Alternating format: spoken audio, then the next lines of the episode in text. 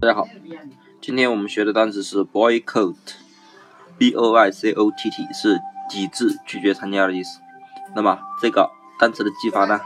你看前面的 b o y 不就是 boy，不就是男孩，对不对？那么后面的 c o t t 呢？coat 我们可以谐音成抠的，就是这个人很抠门的抠抠的。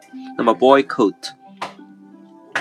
那么就连起来就是这个男孩很抠门，对不对？那么大家都知道苹果的 iPhone 七已经出来了，那么还是有很多人买不起，对不对？所以呢，这个单词中间的这个 boy 啊，他就买不起，他呢很抠门，对不对？是很抠的人，那么他呢就买不起 iPhone 七，那么他买不起 iPhone 七呢，他也不让别人买，所以呢，他就在网上当起了键盘侠，他说我们要抵制 iPhone 七，对不对？要支持国产。